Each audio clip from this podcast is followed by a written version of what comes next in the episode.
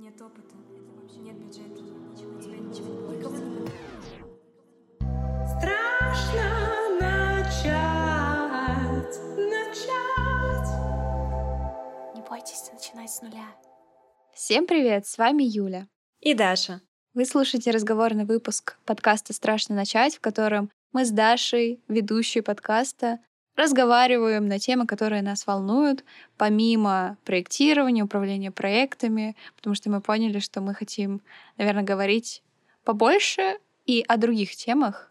И сегодня мы так или иначе все равно затронем проект и затронем вообще наш карьерный путь, который у нас складывается сейчас. И, наверное, все сталкивались с проблемой выпуска из университета. Ну, не все, это я преувеличиваю, конечно, но те, кто так или иначе учился в университете на какой-либо специальности, выпустился, может сталкиваться с проблемой поиска работы и построения карьерного пути уже после выпуска из университета. Так часто бывает, что мы работаем не по той специальности, на которой учились, или После университета у нас есть представление, что мы сразу устроимся на ту работу, на которую мы мечтали устроиться, у нас все сложится успешно, все получится с первого раза. Но, к сожалению, часто бывает не так, и сегодня мы расскажем о том, как же было у нас. Расскажем вам сегодня, какие у нас были ожидания, как будет строиться наша карьера после окончания университета, и потом расскажем, как на самом деле было. Страшно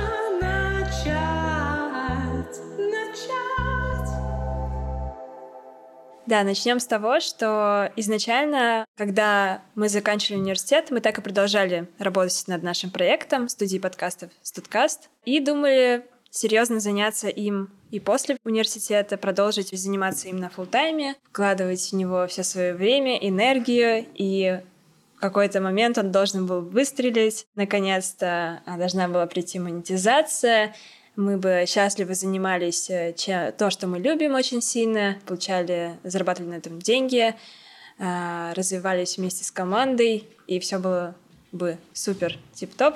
Но реальность постучалась, и все оказалось гораздо сложнее. У меня тоже долгое время было ощущение, что все, все, мы вот выпустились из вуза, все, мы теперь у нас куча времени, чтобы посвятить проекту, мы сейчас будем в него вкладываться, и он будет э, приносить нам помимо удовольствия также и доход. Но сейчас это будет, наверное, одним из откровенных вещей и максимально честным, что мы скажем и слушателям, что у нас не получилось монетизировать проект и сделать так, чтобы он окупался как минимум. Хотя мы стремились к этому и постепенно шли. И, наверное, это стало таким одним из э, важных факторов, потому что мы стали более интенсивно искать э, другие пути заработка. Мы с Дашей, как руководительница студии и как просто два человека, которым в какой-то момент все равно нужно себя обеспечивать. Мне было до этого как-то сложно говорить на тему заработка и особенно монетизации проекта, потому что когда кому-то я презентовала проект или просто рассказывала про него, часто за этим, за рассказом просто нашей деятельности, задавался вопрос, а вы зарабатываете на этом? Приносит ли он вам деньги? И мне было как-то всегда очень неловко говорить, что ну, не особо.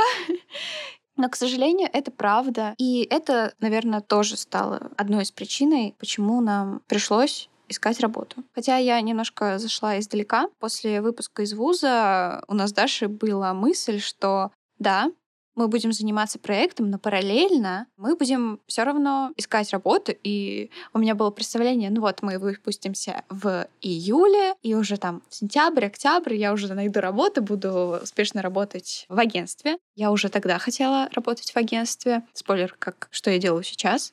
Но тогда казалось, что это все получится намного легче и быстрее. И в какой-то момент э, осенью, когда мы стали больше заниматься проектом, фокус как будто бы больше уходил на это, а работу мы искали более пассивно, по крайней мере, я. Я просто смотрела какие-то вакансии, но вот полноценно заполнять резюме, отправлять резюме, писать сопроводительные письма. Этим я не занималась. Я просто просматривала вакансии в надежде, что вот я увижу то самое, и сразу туда подам документы, и пройду собеседование, все получится. Но все равно большую часть времени и большую часть энергии и все мысли уходили на проект. И вот нам казалось, еще чуть-чуть, чуть-чуть, чуть-чуть все получится. И в прошлых выпусках такого формата мы рассказывали о том, что в итоге получилось и что привело к тому, на какой стадии проект находится сейчас. Вы можете послушать подробнее. А сейчас мы больше расскажем именно про то, как у нас сложился в итоге путь работы сейчас. В итоге в феврале, когда мы стали меньше заниматься проектом, я стала больше, конечно же, искать работу. Я хотела всегда работать, попробовать поработать в агентстве, в компании и действительно пойти работать по своей специальности, по рекламе, потому что когда я поступала, это был абсолютно осознанный выбор. Я абсолютно осознанно выбрала направление рекламы связи с общественностью, и я действительно хотела и хочу заниматься этим. И я направилась в эту сторону, но так как у меня не было до этого опыта стажировок, работы в агентстве, я занималась многим, но у меня не было каких-то мне казалось, примечательных кейсов по работе, поэтому мне было очень сложно искать работу, где нужен опыт работы, потому что у меня были именно какие-то внутренние сомнения, что я подхожу под критерии, которые запрашивают работодатели. В итоге, отсматривая разные вакансии, во многих, конечно же, требовался опыт работы, я не могла все равно как-то найти то, чтобы мне откликалось. Либо я чувствовала сомнения, либо туда, куда я подавала резюме, я не получала отклик, либо получала отказы. И потом в какой-то момент я увидела очередную вакансию, но вакансия о неоплачиваемой стажировке в агентстве на должность трафик-менеджера. Я тогда еще у меня было такое достаточно поверхностное представление об этой специальности. Мы говорили о том, чем занимаются, например, те же таргетологи, не знаю, кто настраивает рекламу в интернете, digital, а, но это было все очень поверхностно, поэтому я и также поверхностно, у меня было представление о том, чем занимаются на такой должности. Просмотрев вакансию, я подумала, что можно попробоваться. Но еще больше меня она зацепила после того, как я прочитала поподробнее об агентстве, что они предлагают и как строится вот эта стажировка, потому что Смотря на то, что у меня было много сомнений вообще в том, что я умею что-то делать, это агентство предоставляло еще очень хорошую систему анбординга, то есть обучения новых сотрудников. И я подумала, что это как раз будет то, что мне поможет на практике попробовать то, что я изучала в теории по большей степени, но при этом с такой системой обучения. Я подала заявку, я сделала тестовое задание успешно, хотя мне было в новинку многие задания, которые там давались, но погуглил, сделал, что, как тебе кажется, правильно сделать. Все равно мне пригодились знания, конечно, которые у меня были раньше. Я успешно сделала тестовое задание, прошла собеседование и в итоге устроилась на неоплачиваемую стажировку. Какие у меня были мысли по этому поводу? Наверное, а, просится вопрос, Конечно, у меня были ожидания, что я после окончания вуза, вроде бы мы с Дашей занимались своим проектом уже, у нас был уже такой хороший опыт руководства, менеджмента, там, проект менеджмента своего проекта, и были там кейс, например, по устройству мероприятия. Но мне казалось, что с таким опытом можно уже устроиться все руководителем. Но реальность оказалась такова, что мне не хватало все-таки чего-то, может быть, даже внутренней какой-то своей уверенности, чтобы это сделать. А может быть, действительно не хватало больше опыта, больше знаний в этой сфере. И я пошла в итоге не на руководителя, а на стажера. Стажера, который начинает почти учиться всему с нуля. Это направление в рекламе, трафик-менеджмент. Он оказался для меня абсолютно новым, я стала сразу же очень много новой информации изучать. Она на меня вот таким свалилась большим скопом, и это затрачивало очень много моих ресурсов, сил и внимания. Но в итоге я прошла два месяца стажировки, хотя должна была пройти три. Но у меня сразу была цель, что я хочу быстрее пройти стажировку, посвятить этому максимально свое время, внимание, чтобы уже сразу устроиться максимально быстро в агентство потому что она предоставляла такую возможность после прохождения стажировки. И в итоге я прошла два месяца стажировки и устроилась на позицию джуна, то есть младшего сотрудника отдела, я стала джуном, трафик-менеджером, джуниор трафик-менеджером. И сейчас э, работаю по этой специальности в агентстве. Страшно начать, начать. Теперь ты расскажи, какие у тебя были ожидания и какая в итоге оказалась реальность? У меня тоже, мне кажется, мы с Юлей похоже немного смотрели на то, как будут развиваться события дальше. Я также думаю о том, что у нас прекрасный опыт руководства проектом, опыт создания всего с нуля, да, и как будто бы мы вроде попробовали себя в разных сферах, как и в продвижении, так и в рекрутинге, так и в целом в развитии, ну, project management работа с созданием контента, продакшн, работа с продакшном, то есть много разных сфер. Мне казалось, что вот, это так классно, когда у тебя есть опыт свой, создания своего проекта, который можно переложить, по сути, много куда. Я думала, что с поиском работы не будет проблем. Я наивно думала, что вот, тебя же все после выпуска ждут с распростертыми руками. Но это было очень наивно. Но я рада, что я, наверное, все таки дошла до этого сама. Потому что кто бы мне сколько это ни говорил, гораздо круче, когда ты тяжелее и круче, когда ты это ощущаешь на своем примере. То есть мне как будто бы казалось такое ощущение, немножко во мне бурлили эмоции по типу, что как будто бы я оказалась немного обманутой в том плане, что вот, как же так? У меня изначально стратегия во время обучения была, что вот, максимально получать опыт. То есть параллельно с обучением летом я проходила стажировки в агентствах, в ивент-агентстве, в маркетинговом агентстве, и потом как раз на последних курсах мы занимались проектом. Вроде накоплен какой-то опыт, понятно, что он не равносилен там full тайм работе, но все же что-то есть. Я думала, ну вот, но оказалось, что все совсем по-другому, потому что я переехала в другую страну. Это значит э, вообще другой рынок труда, своя специфика. Плюс, получается, у меня есть образование другой страны, и у меня нет знаний местного языка, то есть я живу в Нидерландах, я не знаю голландский, я его учу. Есть английский, но английского как бы зачастую недостаточно, особенно в той сфере, в которой я искала. Это ивент-сфера, проектная сфера, коммуникации, где, понятно, зачастую нужно общаться с клиентами. Несмотря на то, что Нидерланды очень англоговорящая страна, все равно голландский зачастую нужен. Плюс я оказалась в таком положении, что я тоже искала вообще как и стажировки, так и менеджерские какие-то позиции, джуниорские. Ну, то есть в идеале мой фокус был на джуниор позицию, project менеджменте, ассистентом, продукт менеджером или в ивент-сфере тоже. В итоге я наткнулась на то, что из-за того, что я не являюсь э, студенткой больше, я не могу претендовать в основном на должность стажера, потому что это тут обязательное условие. Знаний языка у меня нету, э, опыта на локальном рынке тоже нет, и типа, извините, кому я тут нужна? То есть я не понимала, в, в чем мои ошибки, почему так сложно получается найти работу. Но как бы этот путь, он был очень долгий, то есть поиска работы более серьезно, плотно мы начали заниматься, мне кажется, ну, как раз-таки после Нового года этим, да, то есть если до этого у нас фокус был на проекте, хотя я периодически уделяла время поиску, но внимание и как бы интерес к проекту он перехватывал то потом, так сказать, уже с пустыми карманами, понимая, что нужны деньги на жизнь, фокус я свой перевела больше на поиск работы. И да, искала я, то есть по сей день я и занимаюсь, просто уже не так регулярно, но я перепробовала просто разные способы. Это начиная просто от простой подачи заявок в LinkedIn и там составление CV, заканчивая тем, что я лично пыталась нетворкиться с людьми из компаний, которые мне были интересны, писала им в LinkedIn, проводила интервью один на один с ними, то есть созванивалась с ними отдельно, расспрашивала про их опыт, намекала там, может, как-то на рекомендации. Мои знакомые некоторые меня рекомендовали в свои компании, ходила на ивенты разные, на ярмарки вакансий. В общем, я перепробовала, мне кажется, вот просто очень много всего. А, но, как я поняла, к счастью, на самом деле моя ситуация не единична. Чем больше я говорила с людьми, особенно, да, которые переехали из России, которые, как и я, зачастую тоже э, являются женами программистов, у которых есть работа, например, тут э, жены пытаются найти эту работу, это реально проходит зачастую долго, даже имея большой опыт, там, нескольких лет работы в каких-то компаниях, это очень тяжело.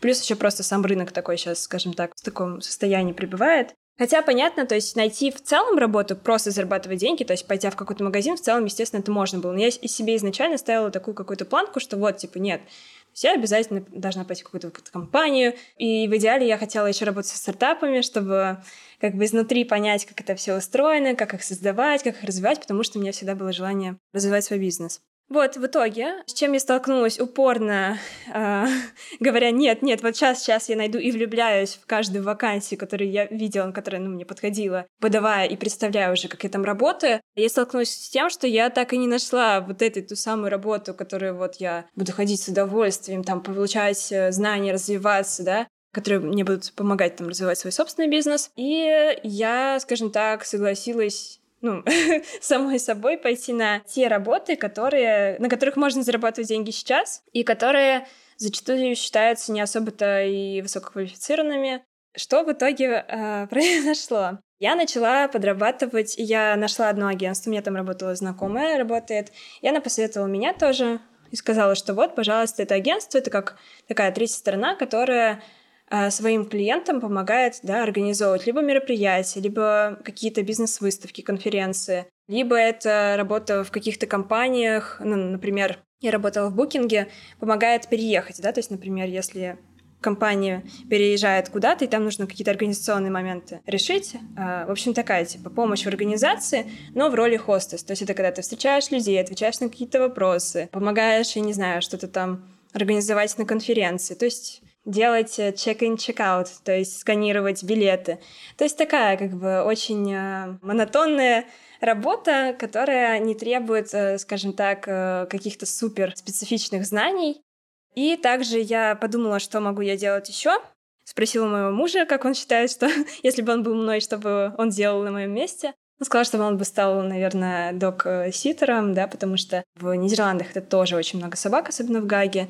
Я такая, почему бы нет? И буквально, то есть э, за один месяц в мае я резко нашла работы, которых случилось достаточно много, то есть, по сути, весь май я проработала. И я, то есть, получается, чередовала работу э, в качестве хостес на разных конференциях и выставках и докситерство. То есть у меня одна собака приезжала, когда хозяева уезжают, потом собака уезжает, другая приезжает. И вот так вот я провела весь май в новых ролях. Поняв, что заработать деньги можно, можно даже больше, чем на стажировке, Хотя, понятно, наверное, это такая знаменитая история, когда ты либо идешь долгим путем, да, поднять э, с разных ролей, и зато ты развиваешься в той сфере, в которой хочешь развиваться, да, то есть, ну, сначала ты там мало зарабатываешь, потом можешь больше-больше. Или ты идешь на какую-то такую историю, которая, наверное, казалось бы, на первый взгляд, может, не так э, считается такой крутой работой в обществе, как мне, по крайней мере, казалось, и может не славиться каким-то суперразвитием вверх, но при этом ты можешь зарабатывать какие-то деньги. В общем, я оказалась в этой точке, где я параллельно докситер в один день, в другой день я работаю, организовываю выставки, в третий день я еще работаю так и дальше, а в четвертый я отдыхаю после вот этих работ, когда нужно много работать. Страшно начать, начать. Я сейчас поймала такую мысль, что когда мы занимались своим проектом, мы, по сути, менеджерили тоже сами себя и еще людей, которые были в команде. Ну и в целом менеджмент проекта был. То есть мы это делали сами. Сейчас у нас получается такой разный опыт. Я, например, пошла в сторону того, что я являюсь как бы работником в компании, и надо мной стоят менеджеры. То есть я больше исполнитель, который менее всего ответственен за организацию процессов, таймингов и в целом менеджмента, устройства самого там, проекта, на котором, например, я работаю как работник. У тебя наоборот, как будто бы сохранилось вот это вот, что тебе нужно самой искать, например, людей, которые доверят тебе собак на какое-то время. И все равно у тебя сохранилось такое, получается, как бы self-management. Тебе нужно самой, получается, искать людей. А у меня нет такого. У меня, у меня есть конкретно там пул задач, тайминги, и мне не нужно как бы самой себе искать, грубо говоря, клиентов, потому что они уже есть у агентства, и я просто исполняю работу, которая мне доверена. Не всегда так, как ты это писала. У меня нету, да, одного работодателя, э, который мне дает вот этот тот самый пул задач, и который я делаю, да, э, скажем так. Как будто бы, с одной стороны, кажется, если ты работаешь в компании, то ты как э, не знаю, в таком надежном домике это не всегда будет тебе нравиться, и, может, ты там не всегда выполняешь ту должность, которую ты там хотел бы, да, но ты там постепенно растешь, но ты как будто бы в безопасности отчасти э, в чем-то То есть, потому что, да, процессы какие-то уже настроены. Опять же, зависит от роли. Ну, допустим, вот, да, конкретно пример, когда ты начинаешь работать в этой компании. То есть, в целом, э, в компании вроде дела идут неплохо, она развивается, у тебя есть какие-то, да, там, гарантии, что ты дальше будешь зарабатывать зарплату. Наверное, ты будешь, соответственно, расти, как и э, специалист, так и по зарплате, так у тебя есть какие-то соцпакеты, да, которые... Ну, то есть, в общем, вроде как э, понятно, да, вот ты вот по этой дороге идешь. Все равно у тебя есть э, какой-то как будто бы фундамент, э, на котором ты стоишь. Ну да, да, да. То есть как бы вроде более-менее понятная история. Э, понятно, она зависит и там по контексту очень все может по-разному происходить. Но как бы это такая вот ситуация, когда ты, ну да, работаешь в компании.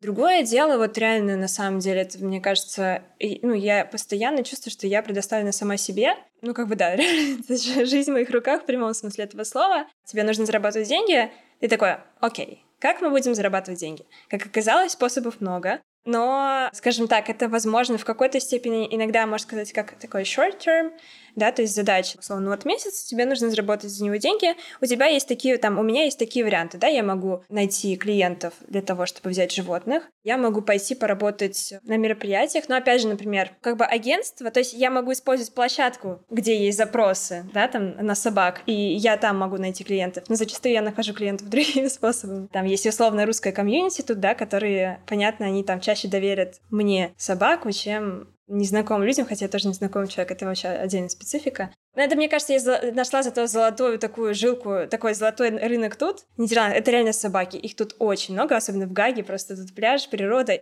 Ну, то есть спрос на это просто вот очень большой.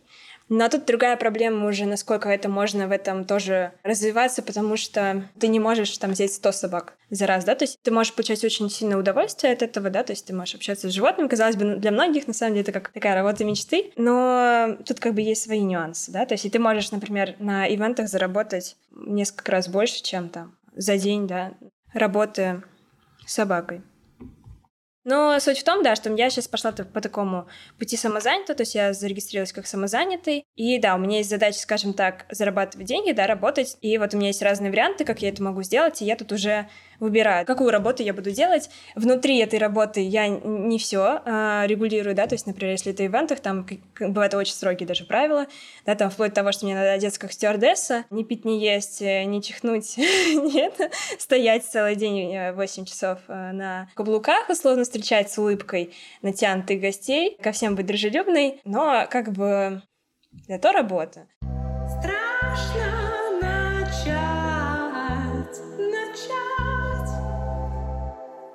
насколько тебе сейчас нравится то, чем ты занимаешься, твоя деятельность, тоже докситерство? Нашла ли ты себя в нем? И ты же говорила, что тебе интересна ивент-сфера, и все равно так или иначе сейчас ты связана с ней. Вот насколько тебе нравится и что откликается, если откликается, конечно.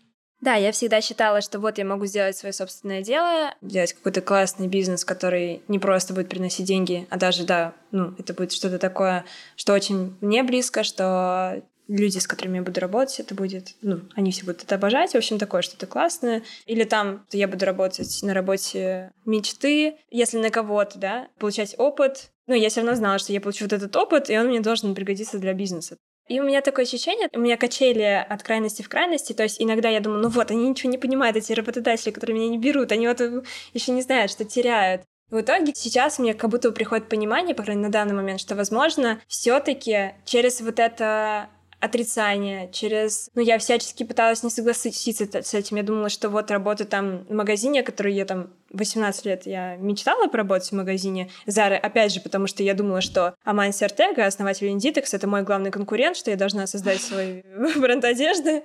Э, и как бы потом конкурировать с ним. И мне нужно изнутри знать, как все устроено. значит, мне надо пойти сначала поработать с продавцом в магазине, чтобы понять, как это все изнутри работает. То есть у меня всегда вот всю мою жизнь у меня было понимание, если я иду работать, я иду максимально накапливать опыт для того, чтобы создать свой собственный бизнес потом. И как будто бы сейчас, через отрицание, через думание, нет, ну как так? Я же должна обязательно вот где-нибудь на менеджерской позиции, там, пусть женом работать, вот управлять процессами людьми. Как так? Почему? Ну, типа, как я, что мне в итоге сейчас в магазин работать или как раз там условно работать, ну, там, хостес, я тоже организовывала в такой позиции мероприятия, там, ну, лет пять назад, когда вот мы в начале университета организовывали всякие мероприятия, потом я проходила уже опыт через организацию мероприятий, то сейчас я не отношусь тоже к организации мероприятий, отношусь как бы к исполнению организации мероприятия. Зачастую это очень такая монотонная работа, которая даже, типа, иногда надо делать вид, что я работаю, хотя задач нет. То есть это тоже для меня мука, когда, знаешь, когда отсутствует brain work. И мне казалось, что вот, как же мой интеллект, ну, как бы, мой интеллект пропадает. Типа, ну, очень такие какие-то у меня мысли, мне кажется, высокомерные. Э, нет, мне кажется, это есть же здоровый эгоизм все равно. И самооценка, она должна быть э, не то чтобы стабильная, но здесь не должно быть завышено и занижено. Мне кажется, в какие-то моменты нам может казаться, что мы себя преувеличиваем или перехваливаем, а на самом деле это может быть и даже заслуженно. Ну да, ну мне просто казалось, что как будто бы я обманута, потому что я говорю, я все это время старалась, мне казалось во время обучения накоплюсь опыт, вот накопила этот опыт, казалось бы, да, который какие-то стажировки, да, какое-то там создание своего проекта. Я думала, который мне гарантирует нормальное трудоустройство после окончания. Что в итоге я прихожу к тому, что я как бы как будто бы пришла в самое начало. То есть я выпускаюсь из университета, у меня есть э, высшее образование, у меня есть какой-то опыт, и меня даже на стажировке, ну типа я даже на стажировке не могу устроиться. И как бы, и что я в итоге иду работать работать докситером или там хостес, для этих работ не нужно высшее образование. Естественно, я сначала впадаю в какое-то отрицание, потом постепенно сейчас я вот сейчас только начинаю, да, после месяца там работы, я начинаю понимать, что, наверное, это действительно может даже мой путь в какой-то степени. То есть как будто бы вот эти слои навязанных э, ценностей, навязанных того, как должна выглядеть работа, которая считается крутой, да, и которая вот эта вот протоптанная дорожка, как ты должен себя вести после университета, она как будто бы исчезает и проявляется, с одной стороны, реальность, а с другой стороны, действительно, возможно, может и... Ну, не получается мне сейчас устроиться в компанию. А может быть, наоборот, тот опыт, который, да, там, поиска тех же клиентов, общение с людьми, да, то есть нарабатывание какой-то базы, да, там, нетворкинга. Может, это, наоборот, поспособствует хорошему развитию бизнеса в дальнейшем. Я на днях открыла, зарегистрировалась как самозанятая, и поэтому это одна юридическая форма, но это то, о чем я мечтала очень долгие года. То есть это такой шаг э, на пути, спасибо, к созданию своего бизнеса. Поздравляем. Спасибо большое. И вот э, сейчас, да, я могу как будто бы за то заработок, то есть я начала зарабатывать деньги, и как будто бы это меня успокаивает в чем-то, что я думаю, так, а вот как будто бы мне самой к себе незачем пока придраться. То есть как будто бы, так, деньги я вроде зарабатываю, какие-то, да, которые вполне ну хотя бы на что-то хватает. Потом, так, я сейчас лето, я гуляю в шикарных зеленых парках, с собаками играю, я наслаждаюсь вот этим свежим ветерком, то, что происходит вокруг. Или там я много общаюсь с людьми, что я очень люблю делать. У меня есть возможность общаться с людьми из разных стран, да, там практиковать язык. Это тоже классно. И как будто бы в этом всем я начинаю ценить маленькие вещи, которые у нас есть в жизни, которые, может быть, я раньше за компьютером, сидя за компьютером дома, не видела вообще. То, что жизнь происходит вокруг. А сейчас я как будто бы вот это познала, эту мудрость жизни. Мне кажется, что вот эти вот э, спешка каких-то срочных задач, которые нам всегда чувствуются, когда мы вот работаем, да, какая-то офисная работа, когда вот эти горящие задачи, они как будто бы на самом деле в долгосрочной перспективе нашей жизненной мы не будем о них помнить. А зато как будто бы мое качество жизни, оно улучшилось и стало спокойнее, когда, например, я вот э, завела да, э, щенка сейчас, и я рада, что это как вот ребенок, да, то, что я сейчас могу посв... видеть, как мой щенок растет, да, то есть я могу с ним гулять, с другими собаками. Я осознанно проживаю вот это с ним его взросление. Я могу наслаждаться там прекрасной природой вокруг, на, на что у меня раньше как будто бы не хватало времени. У меня есть время побыть самой собой. И то есть э, вот эти все вещи в совокупности сейчас я начинаю вот отталкиваться от всех вот этих вещей, которые давили на меня и казались, ну как это же там, да, что-то стыдно может или что-то. И я начинаю видеть плюсы в этом, ценить какие-то вещи и относиться к этому как к опыту. То есть это просто мой путь вот на данный момент сейчас.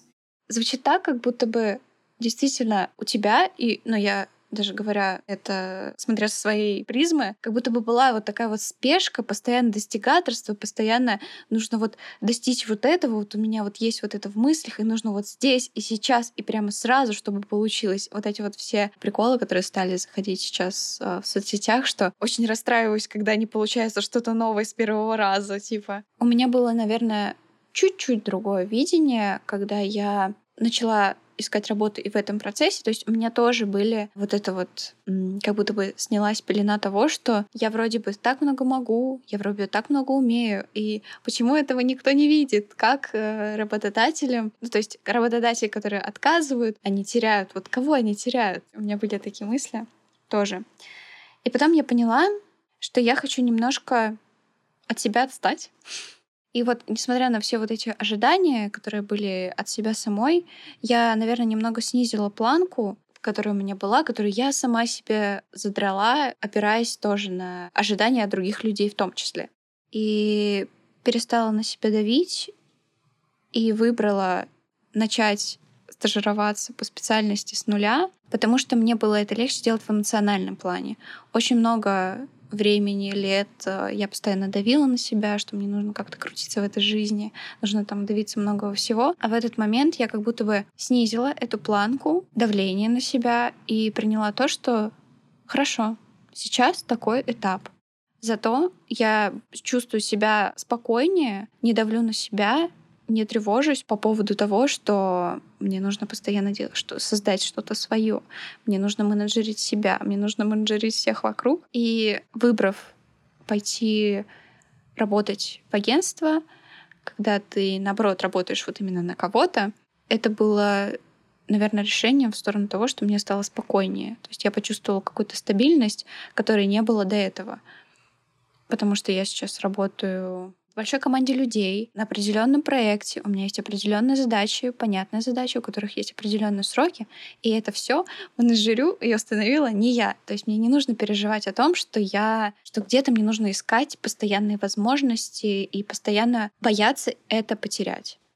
Как удивительно, что несмотря на то, что у нас казалось бы, вообще разный опыт вот сейчас, да, в плане работы, все равно мы как будто бы приходим к похожим состояниям в плане вот этого спокойствия и типа отставания от самих себя. Возможно, может, потому что у нас такая черта каких-то требовательных к себе людей, да, загнанных, которым нужно, да, там все типа по-перфекционистски делать. Может быть, это нас э, в чем-то объединяло. Но да, интересно очень, что мы приходим как будто бы к схожим состояниям разными путями. Страшно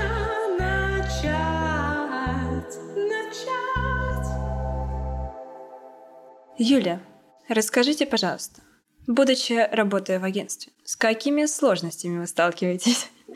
На самом деле, даже когда я вот пошла на стажировку, и это было уже, который раз повторю, что-то новое для меня, для меня сразу свалилось очень много нового. Несмотря на то, что э, я отпустила вот это вот достигаторство, постоянный поиск э, возможностей, на меня все равно было очень много возложено учебных каких-то обязательств, ну, в том плане, что мне нужно было погружаться в новую деятельность, много-много изучать, адаптироваться в новом коллективе, в новой системе работы, с которой я раньше не сталкивалась. Наверное, адаптироваться к людям тоже, в том числе, потому что мне нужно было, как сказать, прощупать то, как устроена работа, как принято работать в компании, в команде. И в то же время было много новой информации, много новых навыков, которых я раньше не могла получить. Ну, то есть более узкой работы. Много стало аналитики в моей жизни, чего я хотела, потому что я чувствовала, что даже а, работая над проектом, и там, когда я училась э, в ВУЗе, мне не хватало вот этих знаний и умений считать цифры и понимать, как то, что ты делаешь, влияет на заработок, на выгоду какую-то финансовую в том числе, и как измерять вообще эффективность. То есть, кроме того, что ты просто как-то по ощущениям можешь оценить то, что вот получилось или не получилось, а еще это можно оценить в плане материальном тоже, в плане цифр и чего-то визуального. Короче, это имеет какую-то форму. Поэтому сложность была, конечно, в адаптации, скорее всего. При этом я научилась концентрироваться. То есть я поняла, что мне нужно расставить приоритеты. Если раньше я и это уже, наверное, как вывод, что мне дал этот опыт. Раньше всю жизнь, мне кажется. Я распылялась на очень много деятельности сразу, у меня не было фокуса на чем-то. А здесь я поняла, что чтобы мне действительно развиться в этом быстро, чтобы мне максимально взять что-то от того, чем я занимаюсь, мне нужно сконцентрироваться, мне нужно выбрать, какие у меня сейчас приоритеты, чтобы извлечь из этого максимум. Резюмируя, самым сложным было, наверное, войти в новую для себя сферу, потому что нужно было учиться много новому и за короткий промежуток времени изучать, потреблять как бы много информации и применять ее сразу, что очень хорошо. Но в то же время и сложно. И второе — сложность в адаптации к новому, потому что опыт работы в агентстве — это для меня новый опыт. А ты расскажи, а там какие у тебя сложности были? У меня одна из таких больших сложностей, ну, помимо того, что я уже говорила, что это какая-то работа над э, самой собой, да, при, принять э, вот этой ситуации моей, которая у меня сейчас. Когда я пошла работать вот это вот в агентстве, где нужно было помогать в организации разных бизнес-конференций, там достаточно были монотонные задачи. Например, в один день мне нужно было просто целый день, 8 часов, стоять э, в прекрасной форме стюардессы, всех приветствовать, сканировать бейджи на входе в конференц-зал и на выходе.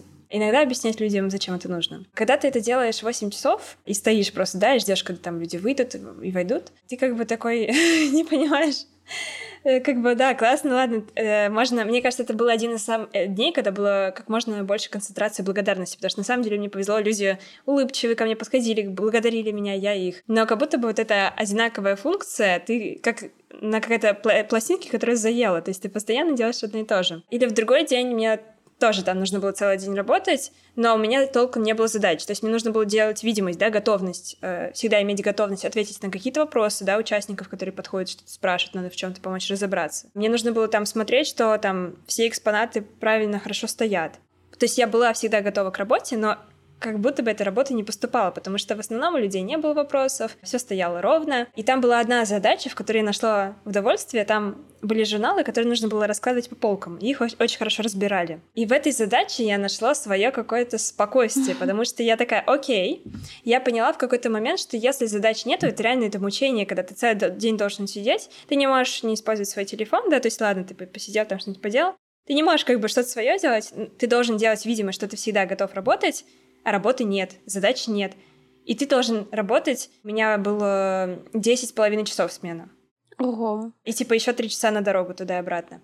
И ты как бы, это как такая Uh, не знаю, для меня это было мучение для моего мозга, потому что я привыкла, когда что-то надо постоянно решать, какие-то задачи на проекте, да, на работе, там, думать, что-то развить. А тут я даже пыталась придумать, что можно улучшить, но тут у меня есть какие-то, да, ограничения, да, в моей как раз-таки силе.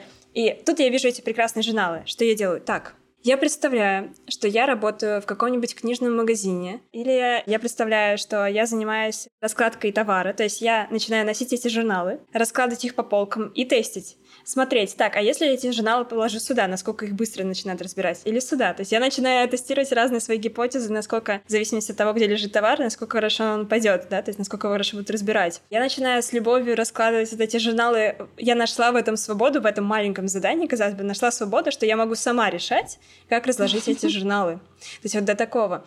И в такие моменты ты понимаешь, ты, ты рад даже вот такой задаче. Зато после этой смены я еду домой, я с таким наслаждением смотрю в окно. Я с таким наслаждением еду домой по этому свежему воздуху на велосипеде.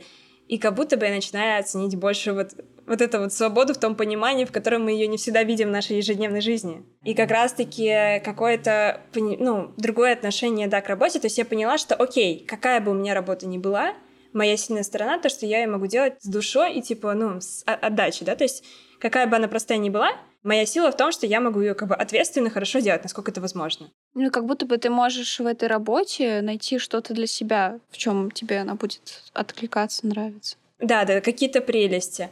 Я воображала, ходила, да, там раскладывать эти журналы, что я вот книжный, что это мой книжный магазин, что это раскладывать эти журналы. Ну, то есть, включая воображение, как бы делала для себя веселее что-то, которое, ну, там, казалось бы, сначала, типа, ну, что тут можно такого найти?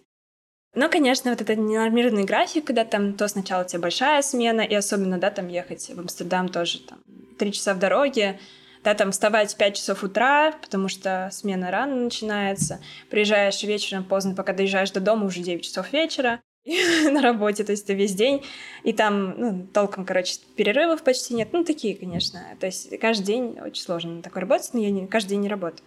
Вот, при этом э, докситерство — это тоже такая сложность, когда там у тебя вроде, казалось бы, у тебя постоянно собака, то есть она там, условно, тебе ее ставили на две недели, хозяева уехали. И с одной стороны, ты можешь поделать какие-то свои дела тоже, да, там, например, когда собака спит, ты можешь заниматься какими-то своими делами, в целом ты как бы просто живешь своей жизнью, но понятно, что тебе надо много ходить гулять с собаками, тебе, да, нужно за ними убирать, плюс как будто бы эта работа не кончается, то есть, когда наступает ночь, да, там вечер, ты не отдаешь эту собаку обратно, а она у тебя две недели. И эти две недели ты можешь не засыпаться, потому что у разных собак разные привычки. Кто-то что-то грызет, кто-то лает ночью, у кого-то понос, за которым нужно постоянно убирать, ходить на улице. Все равно нужно быть постоянно на чеку. Да, и как бы такие вот вещи, это как родительство какое-то, да, то есть э, экстра родительство.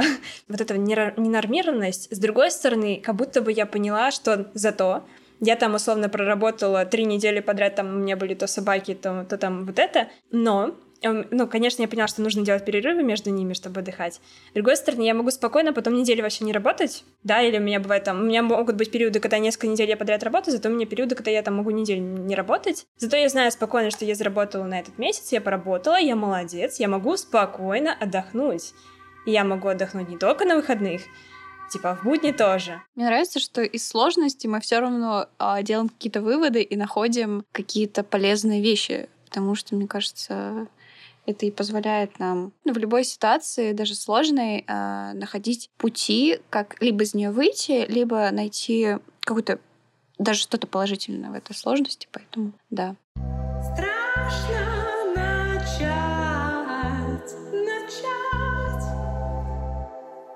И у меня еще такое вот понимание пришло, как будто бы, ну то есть это же все тоже не временное, это постоянное. Ну то есть у меня пришло понимание, что вот это все, что происходит, это все жизнь. То есть, когда мы работаем, мы тоже живем. Не знаю, может, для кого-то это очевидно, но для меня не всегда. Ну, то есть, как бы это про то, что иногда вот это какая-то внутренняя спешка, когда куча дедлайнов там, или когда мы не успеваем нормально поесть, поспать, я не знаю, отдохнуть для себя самих, или там мы ненавидим свою работу, очень долго на ней работаем. Но как бы это же все наша жизнь, и типа мы ее проживаем сейчас.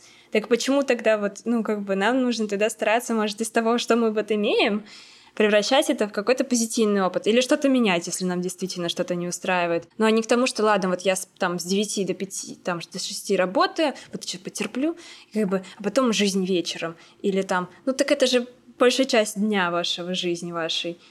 Э, вот.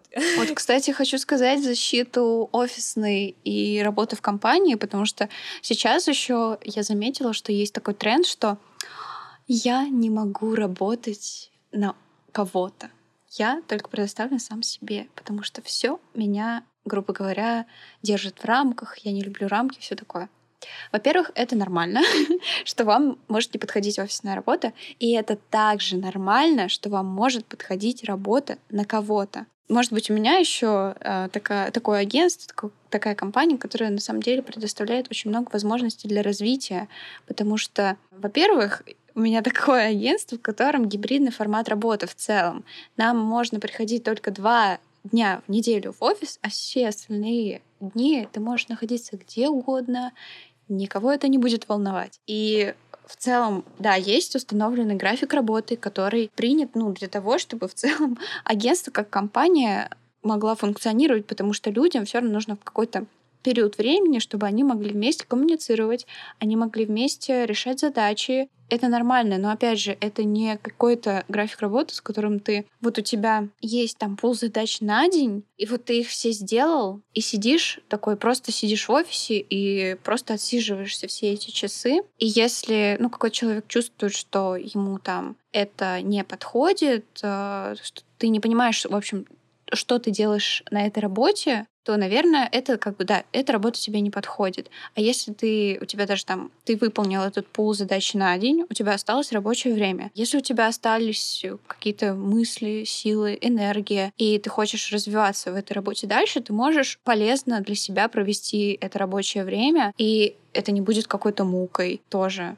Поэтому даже в офисе, даже работая на компании, можно на самом деле найти пути развития и самореализации, если тебе нравится то, чем ты занимаешься в этой компании, если ты видишь в этом смысл, если ты видишь и свой вклад и в деятельность компании, и также вклад того, чем ты занимаешься компании на свое развитие, на какую-то, ну, на свою жизнь тоже лично.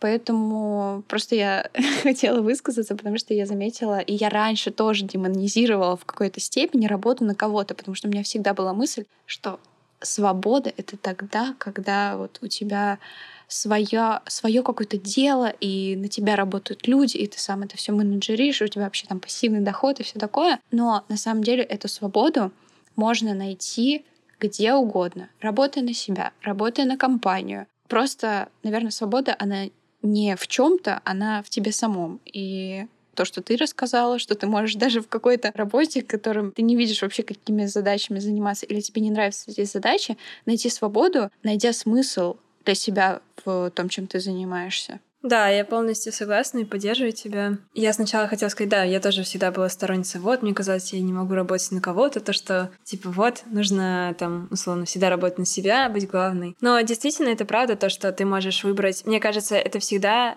ну, действительно, это такая будет ошибка, если ты будешь искать свободу, что в компании, что... Потому что и там, и там есть свои плюсы и минусы. То есть, работая на себя, ты все равно сталкиваешься с большим пластом ответственности, как работая на кого-то, ну, в компании. Да. И это, наоборот, может быть для кого-то не свободой, потому что занимаясь, ну, как бы руководя своим проектом, своим бизнесом или чем-то таким, даже так человек казалось бы, это его, он может распоряжаться этим, как он хочет, он может планировать все, как он хочет, но на самом деле это, наоборот, может быть для него, для какого-то конкретного определенного человека такой тюрьмой, сдерживающим чем-то, что не дает ему почувствовать себя спокойным и наслаждаться вообще жизнью, потому что как будто бы я так связала, как будто свободу и наслаждение жизнью. Это я, наверное, от себя так больше что-то добавил, потому что для каждого свобода заключается в чем-то своем, но вот мысль в том, что даже человек, распоряжаясь, казалось бы, сам тем, что у него есть, он может все равно чувствовать себя несвободным. Ну да, то есть это зависит от обстоятельств, в первую очередь от себя самого. От человека, да. Да, мне кажется, такое замечательное примирение в конце выпуска э, тех, кто работает в офисах на компании, тех, кто работает как самозанятый, тех, у кого какие-то свои проекты. Да, показать, что на самом деле ничто неплохо, не хорошо. Тут вопрос конкретно, кто вы и, да, действительно, какое у вас отношение к свободе, к самому себе и, да, как вы подходите к работе, которую вы делаете. Это все на самом деле выбор, и привязывая к теме выпуска ожидания реальность после выпуска из университета, все на самом деле является вашим выбором. И то, на какой стадии вы находитесь сейчас, совокупность ваших выборов когда-то ранее. Не всегда мы знаем, к чему эти выборы могут привести, но они приводят к тому, что есть сейчас, и не стоит это обесценивать. И не стоит слишком сильно, наверное, давить тоже на себя. Это я, наверное, говорю о себе там пару, полгода, может быть, назад. Это нормально на то, на какой стадии вы находитесь сейчас, и это ваша начальная, грубо говоря, точка, от которой вы можете двигаться. Это не какой-то, это не конец чего-то, или это наоборот не, если вот смотреть, это не ниже э, поверхности воды, это не дно, это что-то, это просто точка, от которой вы начинаете что-то строить, и дальше вы можете также от нее отталкиваться от того, что есть сейчас, а не от того, что вы думали, что вы достигнете к этому моменту. Мне очень понравилась аналогия, которую мой брат как-то привел. Он тоже ее позаимствовал. Мы можем а, в описании выпуска дать ссылку, откуда. Что жизнь, многие думают, что жизнь это как дерево. И то есть вот есть ствол, да, то есть это какой-то вот э, выбор такой вот жизненного пути, и от него только, ну, оказывается, э, куда будут расти ветки, листья, да, то есть вот мы выбрали какое-то одно решение по жизни, и дальше оно развивается. На самом деле ветки, они же тоже разветвляются, и листья тоже на них появляются. То есть на самом деле, когда вы делаете какой-то выбор, это там одна ветка, от которой растут следующие куча веток, и там куча листьев. То есть это от одного решения на самом деле открываются многие другие решения и так далее. То есть это постоянно какие-то возможности. И то, если вы даже сейчас чем-то недовольны и кажется, что это бесполезный опыт, на самом деле это то, что вас формирует в дальнейшем и то, чему вы можете быть благодарными дальше.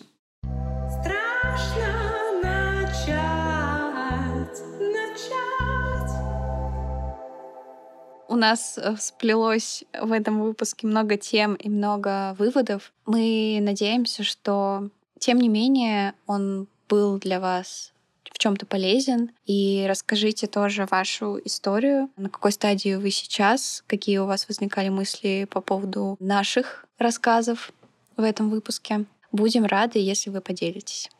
Напишите, пожалуйста, об этом нам в Телеграме, в комментариях. Мы очень-очень ждем ваших историй, потому что нам очень грустно, когда мы открываемся перед вами, а вы нет, хотя вы нас слушаете. За что мы очень благодарны, что вы слушаете. Да. Нас хотелось бы узнать про вас побольше и почувствовать вашу поддержку тоже.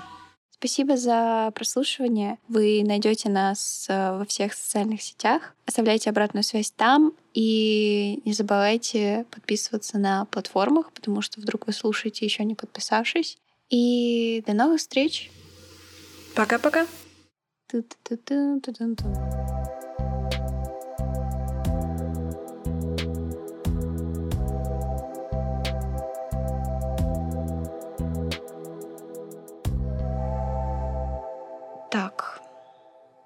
И что?